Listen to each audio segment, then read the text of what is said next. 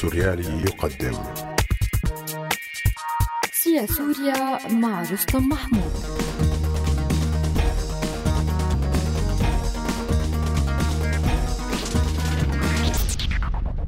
مدارس السريان وغريزة الشمولية العمياء. ثمة ما هو غير معقول في قرار الإدارة الذاتية الكردية بإغلاق الكثير من المدارس الخاصة المرتبطة بالهيئات الملية للطوائف المسيحية في مختلف مدن محافظة الحسكة. لأنها رفضت الحصول على التراخيص اللازمة من مؤسسات هذه الإدارة ورفضها تدريس مناهج تربوية صادرة عنها.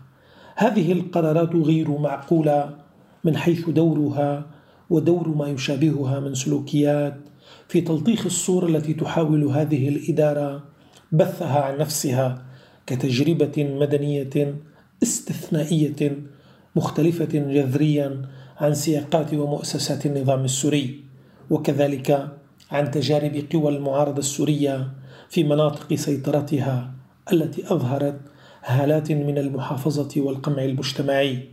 فهذه الإدارة منذ تأسيسها كانت تستميت في سبيل نشر خطاب رومانسي فوقي عن أخوة الشعوب والأمة الديمقراطية وروح التنوع واحترام مختلف الحساسيات المجتمعية وتطلعاتها.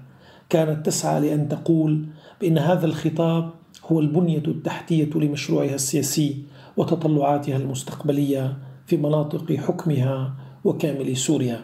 فوق ذلك فإن هذه الإدارة اعتقدت على الدوام بأن شبكة علاقاتها الدولية سواء السياسية والعسكرية مع الولايات المتحدة والدول الأوروبية أو الثقافية والرمزية مع المؤسسات والقوى اليسارية والمدنية الأوروبية والأمريكية والعالمية. إنما تخلق لها تلك الشبكة مظلة ونموذجا خاصا يمتاز بالحداثة والمدنية والتقدمية مختلفة تماما عن تجارب باقي المناطق السورية التي وقعت في براثن الراجعية لكن يبدو أن كل ذلك لم يكن ذي معنى فالإدارة الكردية ظلت تستخدم وتستفيد من كل ذلك لصالح مشروعها السياسي الأعم المتعلق بالهيمنة المطلقة على المجتمع أو المجتمعات الواقعة تحت سيطرتها العسكرية.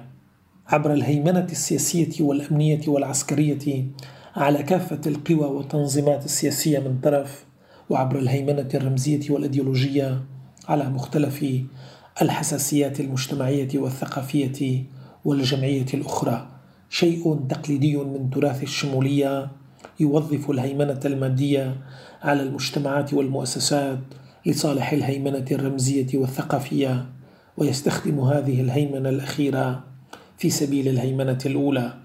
تفعل الشمولية ذلك لتريح نفسها من عناء المنافسة والمزاحمة ولأن تختلق فضاء من الانسجام الداخلي لأن تتفرغ لما تعتقده أو تتوهمه من معركة ومنازلة كبرى أو تتخيله من إعادة هندسة للبنى والقوى والخيارات المجتمعية لتكون متطابقة مع الرؤية الساذجة لأية شمولية تجاه المجتمع والجماعات العامة كبناء مشيد على التشابه حد التطابق.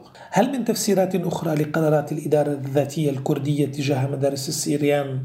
سوى ذلك ففي وقت يدخل فيه التيار السياسي القائد لهذه الإدارة في منازلة كبرى مع القوى الإقليمية والدولية وتنخرط في تفاصيل قضايا تتعلق بمستقبل سوريا والمنطقة استراتيجيا وتدخل في معارك وحروب إلى جانب الولايات المتحدة وقوى التحالف الدولي. وتقف في وجه الاستراتيجية التركية الخاصة بقمع تطلعات ملايين الأكراد ضمن حدودها وفي دول الجوار وفي ظلال التحولات الإقليمية التي تؤثر على موقع ودور هذا التيار وجوديا.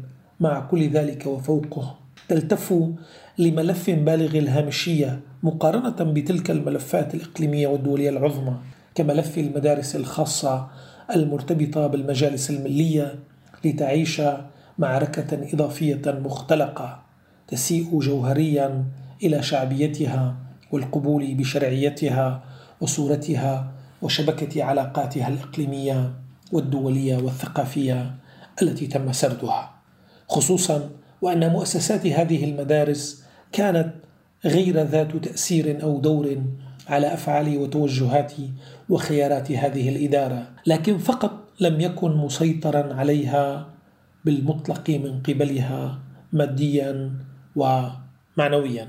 عدم السيطرة تلك كانت تثير الغريزة الشمولية المستبطنة للإدارة الذاتية تلك الغريزة التي تبدو ككل غريزة أخرى عمياء وصماء. لا ترى العوامل الموضوعية المحيطة بها ولا تسمع أي نصيحة أو تحليل ترى في نفسها الكمال والحتمية. صحيح إنها ربما تتراجع أو تهادن وتتمهل بين فترة وأخرى. ليس بتأثير حساسية النظر والسمع لكن فقط تأثرا بغريزة أخرى تسمى الخوف.